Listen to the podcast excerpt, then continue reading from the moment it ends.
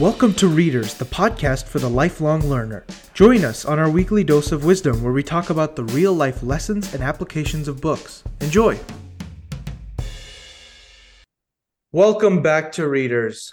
It's been a long time, but we are back now. I promise to be more regular this time honestly, I don't know how many people this podcast has touched, but it's been such an incredible gift for me. I've learned so much from books by talking about them and reflecting with the incredible guests I've had the pleasure of working with. Speaking of guests, today I have Mr. Anand Gandhi joining me as a guest on this pod. Welcome to the podcast, Mr. Gandhi. Hey, Prithu, thanks for having me. Appreciate the opportunity and excited to talk about something that has uh, really made me excited to start off the year. Um, by way of quick introduction, um, I'm a corporate attorney professionally, uh, but also a father, a husband, a DEI advocate, and an aspiring writer. And I'm uh, working on my own journey to unlock my potential. So um, uh, this this book has uh, really resonated with me. Absolutely. Thank you for being here. Uh, and thank you everybody for tuning in. Today we are going to be discussing a book by one of my personally favorite authors of all time, Adam Grant. His book, Hidden Potential, published in October of 2023, is one of the current newest and most chart topping books right now.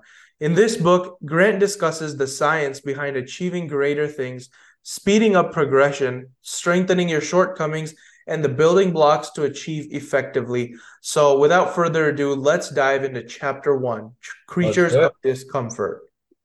Yeah? Yeah, absolutely. Let's jump in. So one of the trends I've kind of noticed in these recent uh, self-help books is that they all kind of tend to tell a story while they try to prove a point. Um, and I think I've really enjoyed it. It helps the point come across much better.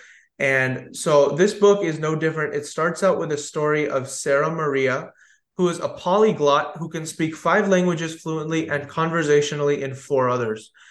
Through one of her trips, she met a man named Benny Lewis, an Irish engineer who can speak six languages fluently and prof- has proficiency in four others. So, I mean, this is amazing, right? Like being able to speak nine different languages is not exactly a very common thing to find.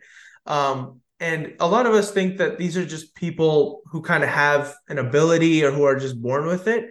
Um, but that's that's really not true. So Adam Grant kind of talks a little bit about what they have that's not just the language gene, but um, they how what they did to speed up their learning. Yeah, you know, I found this whole part very surprising because I think we're always told that you know whatever you learn as a child, that's what you're going to learn, and then the brain's not able to learn as quickly, and you won't be able to pick up language. And I thought you know, Adam Grant flips all that upside down and throws that out the window because he explains that really the difference, what changes between being a child and an adult is the fact that as adults, we avoid being uncomfortable. We're, we're afraid of failing and we're afraid of being judged. And so we just don't do things that are uncomfortable. Whereas kids don't do that, right? They, they, when they're walking, they wobble all over, they fall, people stare at them, but they're not phased by those things. Um, and I, I see that all the time at home with, with my kids you know they'll, they'll say something and it makes very little sense but they just keep talking like they're good with it. And i think that's why they continue to grow and learn. And that's the secret. It's that being uncomfortable. And, and he kind of really points it out well with this example of language learning. Um, if you want to learn a language you just got to go have hard conversations and you're going to sound really dumb and say things that don't make sense. But through that process you're going to expedite your process of learning. And and that's what these polyglots master they're not mentally that different. They're just willing to be uncomfortable. Yeah for sure. I mean just giving an example from my own life right? I learned um, sanskrit um, which is a language and i learned it for six years. Uh, i don't really think i was ever uncomfortable while learning it right? You just learn the basic grammar you go to class every week and even after six years i didn't i don't think i know it so well. Um, and i think benny and sara maria share that same thing. Benny couldn't speak Irish after he studied for 11 years. He couldn't speak German after five years, and he moved to Spain after college, and he still didn't learn it.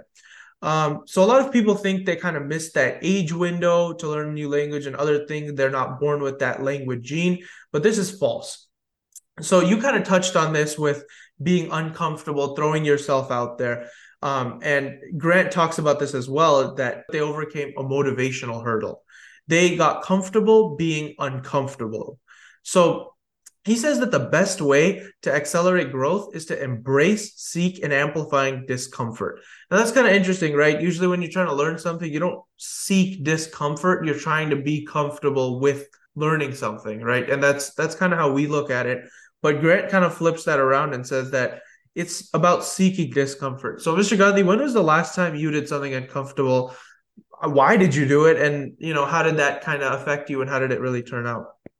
So, so I'm definitely one of those people who tries to avoid uh, doing things that are uncomfortable. I'm, I'm definitely a victim of that, and so um, it doesn't happen too often. But you know, uh, one actually example that happened a few years back, and I think that's kind of like led to this comfort, which is probably a false sense of confidence. But um, a few years ago, my wife Avni was has been telling me like, let's do house projects, let's do house projects, and I always avoid that because growing up, I never touched power tools. I don't feel comfortable uh-huh. doing things. We always call someone, hire someone to do it. So we ended up doing our um, some some woodwork in our bedroom, and we we just dove in. Um, I used the nail gun. I used tools that I've never used, and out of that, like I gained a whole sense of confidence. It was one project and now I'm like, oh yeah, nail gun, like let's do it. Like I know how to find a stud yeah. and I know how to do all these things, which I I learned only doing one project. And it wasn't that I didn't know how to use those tools. I think I'd seen people do it long enough. I was just uncomfortable of failing. Like I didn't want to make a mistake yes. and then have it look ugly. So I never did it. Um, I can't say I'm good at it, but it's crazy. Just like one one opportunity to do something and be uncomfortable. And when you feel that success, you're like, oh, I could do this. And that confidence is um really unlocks like your ability to be like, yeah, I'll, I'll give it a shot. Since then, I've tried like I'll watch a YouTube video and try little things around the house, which I never did before, and um, it's cool to see that. Yeah, no, for sure. And um, Grant actually says that this problem of not seeking discomfort is not something we're just born with as people. He says this problem has actually been amplified by the American school system, which was a really interesting point to me. I didn't expect that um, to come up. He said for so he goes back a long time ago that for a long time, schools were basically like factories. He says every student was treated the same, standard education for all, right? Um, but people realized this doesn't really work. Um, and by the 1970s, people discovered learning styles, uh, visual, auditory, kinesthetic, and they learned. They they f- felt like visual learners learn by watching, auditory learners learn by listening, kinesthetic learners learn by moving their bodies and learning in that way. But Adam Grant makes a really bold statement here, and he says that learning styles are myths. No evidence that learning styles affect growth, scores, progress, or anything else. And he says, and he explains why. He says learning styles equal comfort, right? And comfort equals limited growth. Now, I think he was pretty straightforward here, right? When you learn in the way you're comfortable learning, you are probably not pushed to learn another learning style, right? You're not pushed out of your comfort zone. You're right where you want to be. And that's the last thing you want in an, equality education, right? Yeah. So, I, I think one thing I remember growing up in school, you always, you were always like, they, they did these exercises to help you identify, like, well, how is it, what's your learning style? And, and teachers were encouraged to be like, oh, like if you're a kinesthetic learner, or even they would tell you like at home, then use learn in that way. So if you need to memorize for a test, you know, if you're a visual learner, make note cards. If you're, uh, you know, auditory learner, like say it repeatedly and, and listen to it, make a recording. Um, yeah. and here what he really says is like, that was actually like learning in the way only in the way that you're comfortable is actually detrimental, right? It's, it's, it's a not yeah. productive. It's more productive to learn in a way that you're uncomfortable in because that's going to stick with you. And if you think about it, that's kind of true, like just from our regular experiences. And yet, you know what teachers were telling us in school growing up was was exactly the opposite. Yeah and he says this all kind of ties back to courage right? Embracing what makes you feel uncomfortable working harder to learn something new. And he gives another example of the famous comedian steve martin. Uh, as many do, he was failing at the beginning of his comedy career, getting heckled. He was working hard, um, but he was just not really succeeding. And his problem was that he was uncomfortable with writing, right? It wasn't his style. He liked to shoot off the hip. He liked to, you know, just make things up on the spot. Um, so he would procrastinate, he would put it off. Um, and Mr. Grant brings up another quite interesting point here. He says, People think that procrastination is laziness, But in reality, procrastination is just emotion manage is just an emotion management problem. He says that procrastination is just avoiding unpleasant feelings that an activity stirs up, but while doing that, you're also avoiding where you want to go, right? Uh, giving you an example from my own life, right? Uh, I play basketball. Uh, one of every basketball player's least favorite parts of practice is conditioning, right? The running for 10, 20 minutes before practice and coach yelling at you every time somebody slows down, starting over if somebody else stops, and you know that kind of thing. Obviously, um, you know, and I would I was somebody who would try to avoid that as much as possible, right? But you know, at one point you kind of realize you got to do this if I want to get better. And that's the same thing that happened to Steve Martin. He realized he needed a write to become more successful at comedy. Um, and that's why they, they kind of tell this story of him. A variety show took a chance on him he he really just he wasn't good at writing for a long time. He kept doing it, but what he didn't know was that writing really helped him become a better comedian in the future.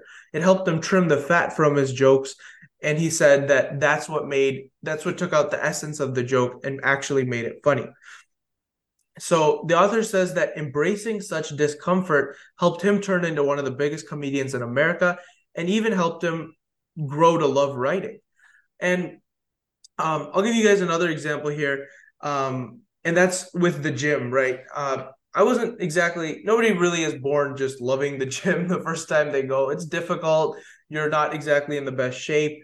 Um, and after I did it for a year, it it got a little bit easier, right? I, I learned to have processes that made me enjoy it. I got to see people that I wanted to see. And even the process of actually working out, I grew more familiar with and after doing something that originally made me uncomfortable i actually began to enjoy it after a year. Yeah i can totally uh, you know resonate with that experience. And i think that's very similar to my own strength training journey. Like i'm a small guy. I don't lift a lot of weights. And so you know a big part of um, being able to get stronger is you got to start wherever you are and, and work your way up. And but when you walk into the gym and everyone's like got big dumbbells and they're throwing around all this weight and you're this small guy and you're curling next to a, a, old woman who's got like double the weight you feel really embarrassed. And i think a big part of it is like just learning to embrace that and be like you know what? I'm uncomfortable. I'm embarrassed and i'm clearly not as strong as most people here but if i don't start here i'm not going to make it up anywhere. And i think once you get past that then you're like okay well i'm just going to be me and enjoy. And i think um that's a huge it's a huge thing. And obviously again ties in just to this idea of you just got to learn to be uncomfortable if you want to grow and and that's uh i really like the way he's explained that. Yeah no absolutely and and that's why he kind of talks about that that's where he kind of goes back to the learning style idea. He says you know just because you're comfortable with it doesn't mean it's the best way to grow and instead of finding the right learning style for the person you should try to find it for the task. Uh, and he gives a couple of examples of how you know, reading imp- improves comprehension, recall, analytical processing, whereas listening involves intuitive thinking, right? So you should kind of go into which process, which style works better for which task. Yeah, um, you know, um, when he the kind yeah. of along with being uncomfortable, and he goes into this as well, which I think is is such a valid point. One of the biggest things that makes us uncomfortable is is feedback, right? Like when we get negative mm-hmm. feedback, that makes us uncomfortable um, and, and, what he talks about um, when he talks about kind of criticism and advice and uh, crit- critique, all of that, he kind of talks about that at, at great length and says that, you know, the first, we're often too uncomfortable listening to feedback that people are giving us. And, and so that we don't grow from that. Um, yeah. but, but then secondly, he really talks about like, what kind of feedback do we want? Um, and I think that really hit home for me. Like he talks about how when we're asking for feedback, we're asking the wrong question, you know, and so we get yeah. terrible responses. For example, you ask, "How did it go? What did you think of it?" And so people give yeah. you open-ended answers. And instead, you're asking instead of seeking feedback, he says, "Why don't you talk about asking for advice?" When you ask for feedback, people talk about how well you did last time, and that's not really that helpful. Whereas if you ask for advice, it's like, "What can I do better next time?" Um, and so in order to nudge people towards kind of future looking statements, he, you know, like instead of saying, how did it go? Maybe ask, what's one thing I could do better next time? And that way you're asking someone for specific and giving them a question that they can answer in a way that's helpful to you. Um, and then the second thing that he talks about that resonated with me on this as well, and this is kind of a personal thing, is like you we distinguish we politeness and kindness, right? Like we we confuse the two and we mm-hmm. think we think of them as being one and the same. Um, yeah. Being polite is when you withhold feedback to make someone feel good. And then we do a lot of that, right? Like if someone says like, "Oh, how's my hair look today?" You're not going to say it's yeah. like, "Oh," you're just going to say it's nice. It's the polite thing to do. But being kind is being candid about how they can get better tomorrow, right? And so I think yeah. um, sometimes we confuse the two and we want people to just be polite all the time. Um, but mm-hmm. that stunts our growth. And and and when we, what we really need is people to be kind and and give us that uh, candid feedback. But I think on on the flip side, people are only going to do that when you're comfortable hearing it and not getting yeah. defensive or not, you know, closing your mind to it. And so I think it's uh it's an important thing, and I, I really like how he talks about that. Yeah, and that's a perfect segue actually into chapter two, which is all about being a sponge. He gives the example of Mellody Hobson, who is basically the embodiment of a human sponge, right? She grew up one of six kids to a single mother in Chicago, very stressful childhood, but today is co CEO of Ariel Investments. She's the chairwoman of Starbucks, and she's one of Time's 100 most influential people. So her success is due. Grant talks about how her success is due to a couple of things. One is her work ethic, right? Um, and you know, he gives a couple of examples about just grinding through what might have been difficult, embracing that discomfort. But he also talks about that feedback part of it. You know, she had, uh, when she was younger, she had a burning desire to learn what she did not know. And so she would meet a man named John Rogers, who was a founder of a large minority owned investment firm. And he would, she would meet him on Saturdays to learn about the stock market. She had what Grant calls absorptive capacity which is the ability to recognize, value, assimilate, and apply information. And he kind of dives a little bit deeper into absorptive capacity here. He says it's based on two habits. One is how you acquire information. Do you, are you proactive? Do you seek out new knowledge besides what comes into your field of vision? And the second is your goal you're pursuing when you acquire that information. Are you feeding your ego or are you fueling growth? And then he goes back to that point that you were just talking about about feedback. That true learning happens when we are able to really listen to other people, when we are able to take criticism positively and use it as input to improve. Yeah, you know, one thing uh, he, he also talks about is like this distinction between um you know in terms of whose feedback do you want to take right that's the other thing that sometimes we take feedback from a lot of different people um, and and I think he he has this like graph that he provides with these concentric circles of care, familiarity, and credibility, right? So yeah, you, you need the right mix of all three. You need someone who cares about you and wants what's best for you. You mm-hmm. also want someone who's familiar and knows you, because sometimes if you get feedback from someone who doesn't know you, uh, it might not be applicable to you, or or it might they might not be trying to help you if they don't care about you. And yeah. so and then the last is credibility. You also want something from an expert, like me asking my son for feedback about something is mm-hmm. not very helpful. He's not credible. And yes. so that that sweet spot in the middle of care, familiarity, and credibility, mm-hmm. that's something really important that I think we lose sight of sometimes because we always we're asking for feedback from people wherever we find them. And while that might be helpful, if we kind of hone in on those three, I think it could become much more amplified. And having a few people like that in your life who can um, do that is is I think huge key to success. Like having a few good friends of um who are credible as well, not just friends. Uh, yeah. Uh, it's, it's really important. No, absolutely. And so he introduces three different types of people here, right?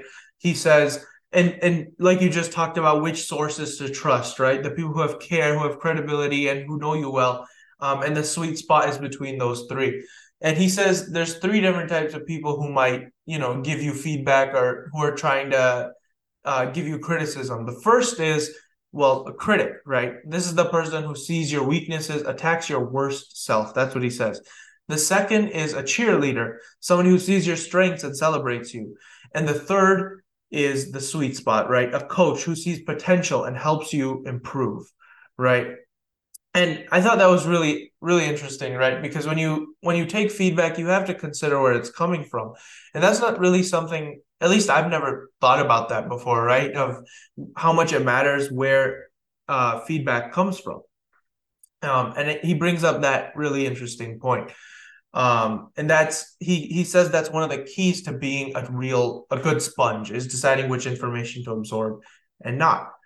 And then he kind of closes this chapter out with another interesting point.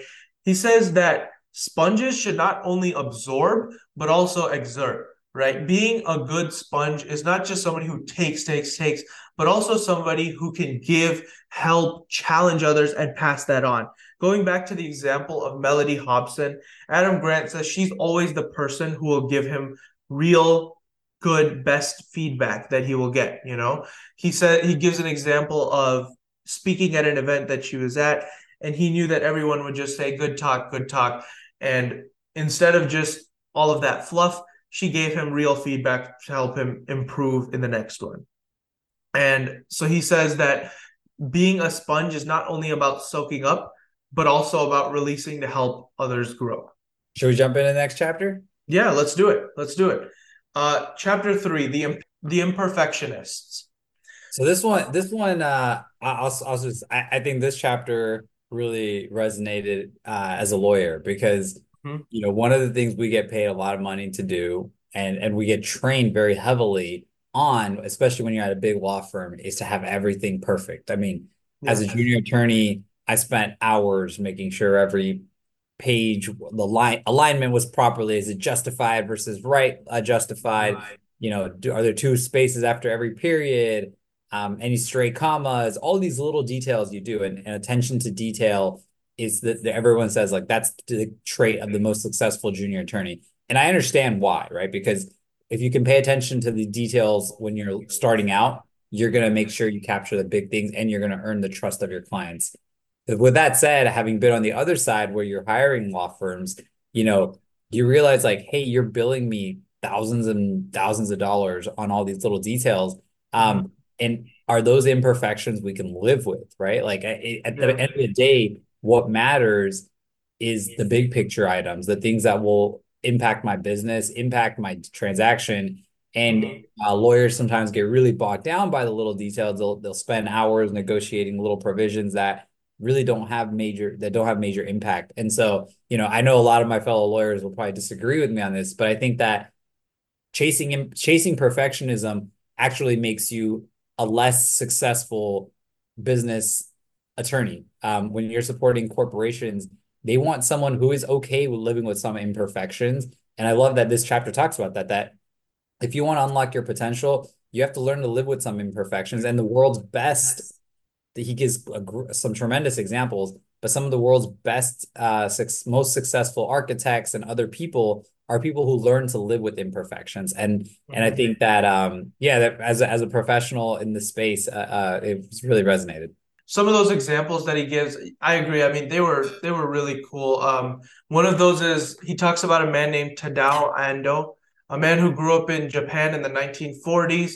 He wasn't able to afford. He was living in poverty, so he wasn't able to afford college. So he did odd jobs. He would borrow books from friends. He would draw buildings, and eventually he studied enough to get himself a license.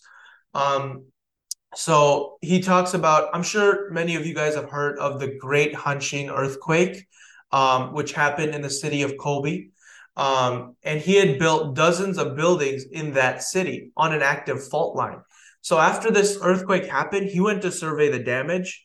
Um, and he was just devastated, right? Because he thought all of his buildings would have fallen down.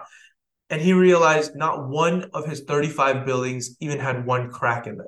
Isn't that crazy? Not a single one. Yeah. That's that's crazy. And I, so, I want to go see. I, I, after after I read that, I was like, yeah. I gotta look up some of his buildings. Um, yeah, yeah, yeah. Are phenomenal. I definitely want to go see one. There's actually one here in the Dallas area in the DFW. Is there really? There's something in Fort Worth that he did. Um, I forgot what it is. I think I want to say it's like a museum of some sort. So uh, if I go, I'll, I'll let you know. No, for sure, for sure. But so he talks about how today Ando is the only architect to ever win all four of the field's most prestigious prizes. And he says uh, that Ando is great because he has let go of the illusion of perfection. So he knows what to prioritize and when to settle. Um, and Adam Grant says that the more you grow, the better you know which flaws are acceptable.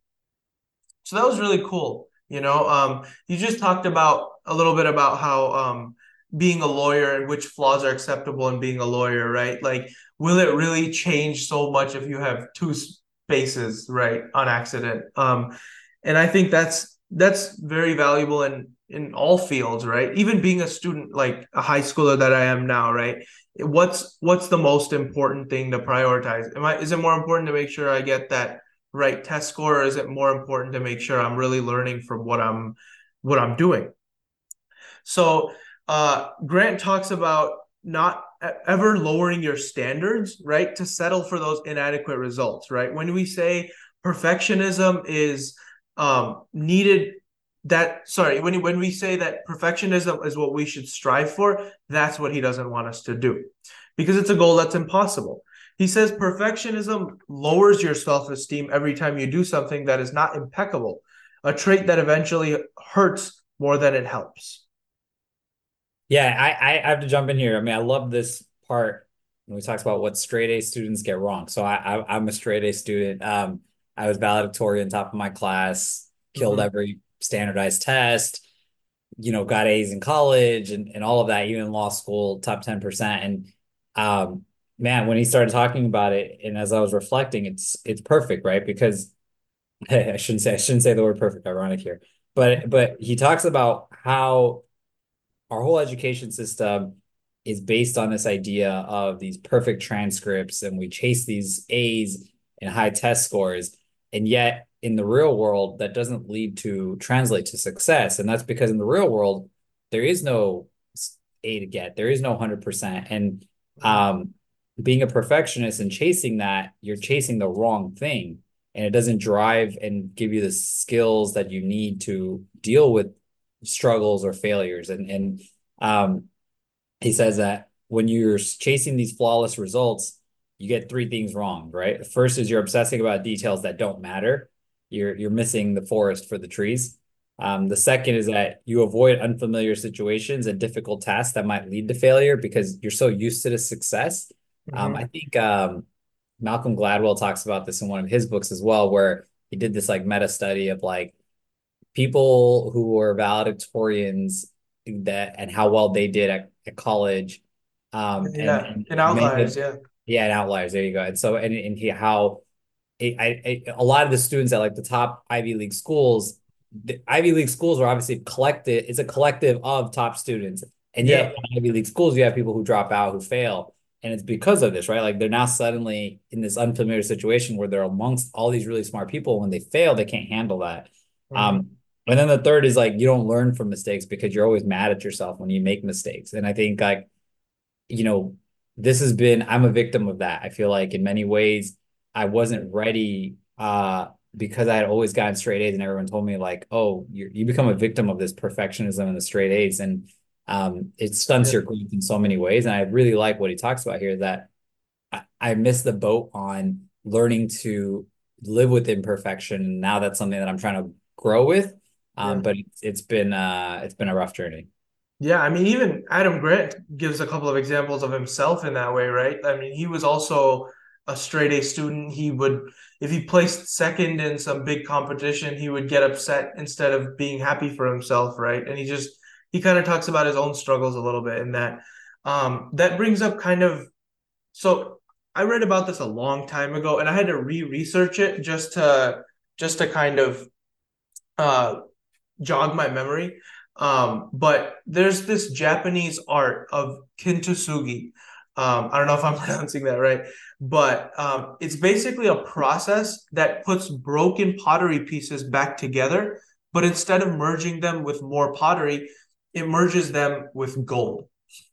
Um, I think this is just really cool. Uh, I don't know. It's I thought it was amazing just because it highlights and puts beauty in imperfections, right? Would you rather have a normal, plain pottery piece, or would you rather have one that, yeah, maybe it's a little jagged, maybe it has some cuts here or there, but is lined with gold, right? It just increases the value tenfold. And I thought that was amazing because, you know, they've just learned the value of imperfection and learning to see the beauty in that. Because, I mean, really, nobody's perfect, right? Um, yeah, absolutely. I mean, I think. I think, um, when you think about entrepreneurship as well, and that's something that I'm thinking about actively right now, mm-hmm. that what makes a successful entrepreneur is that they're willing to be imperfect, they're willing to fail and to get back up. And and anyone will tell you who's a successful entrepreneur, they failed many, many times. Yeah. And that that failure is what led to their final eventual success. Mm-hmm. Um, someone like me who's so afraid of failure, you just never start something because you're you're too yeah. afraid to fail. So you kind of stay on a well beaten, safe path. Um, and and that foregoes opportunities to grow. And that's not, I mean, there's it's obviously true in entrepreneurship, but it's true in so many areas of life. Yeah. Um, so yeah, it's definitely something to think about. Yeah, I mean, just that example you just gave, right? It's not the it's not the businesses that try to appeal to everybody, right? That end up succeeding because you can't ever find something that everybody might, you know, need or want. Um, but it's the ones who have a specific niche, who know what they're marketing for, and who pursue that that actually end up succeeding. Um, but you know, we've talked a lot about this um, being perfection and don't just strive for that, but you know, set your own goals. But Adam Grant talks about um, what to actually do, not just what not to do.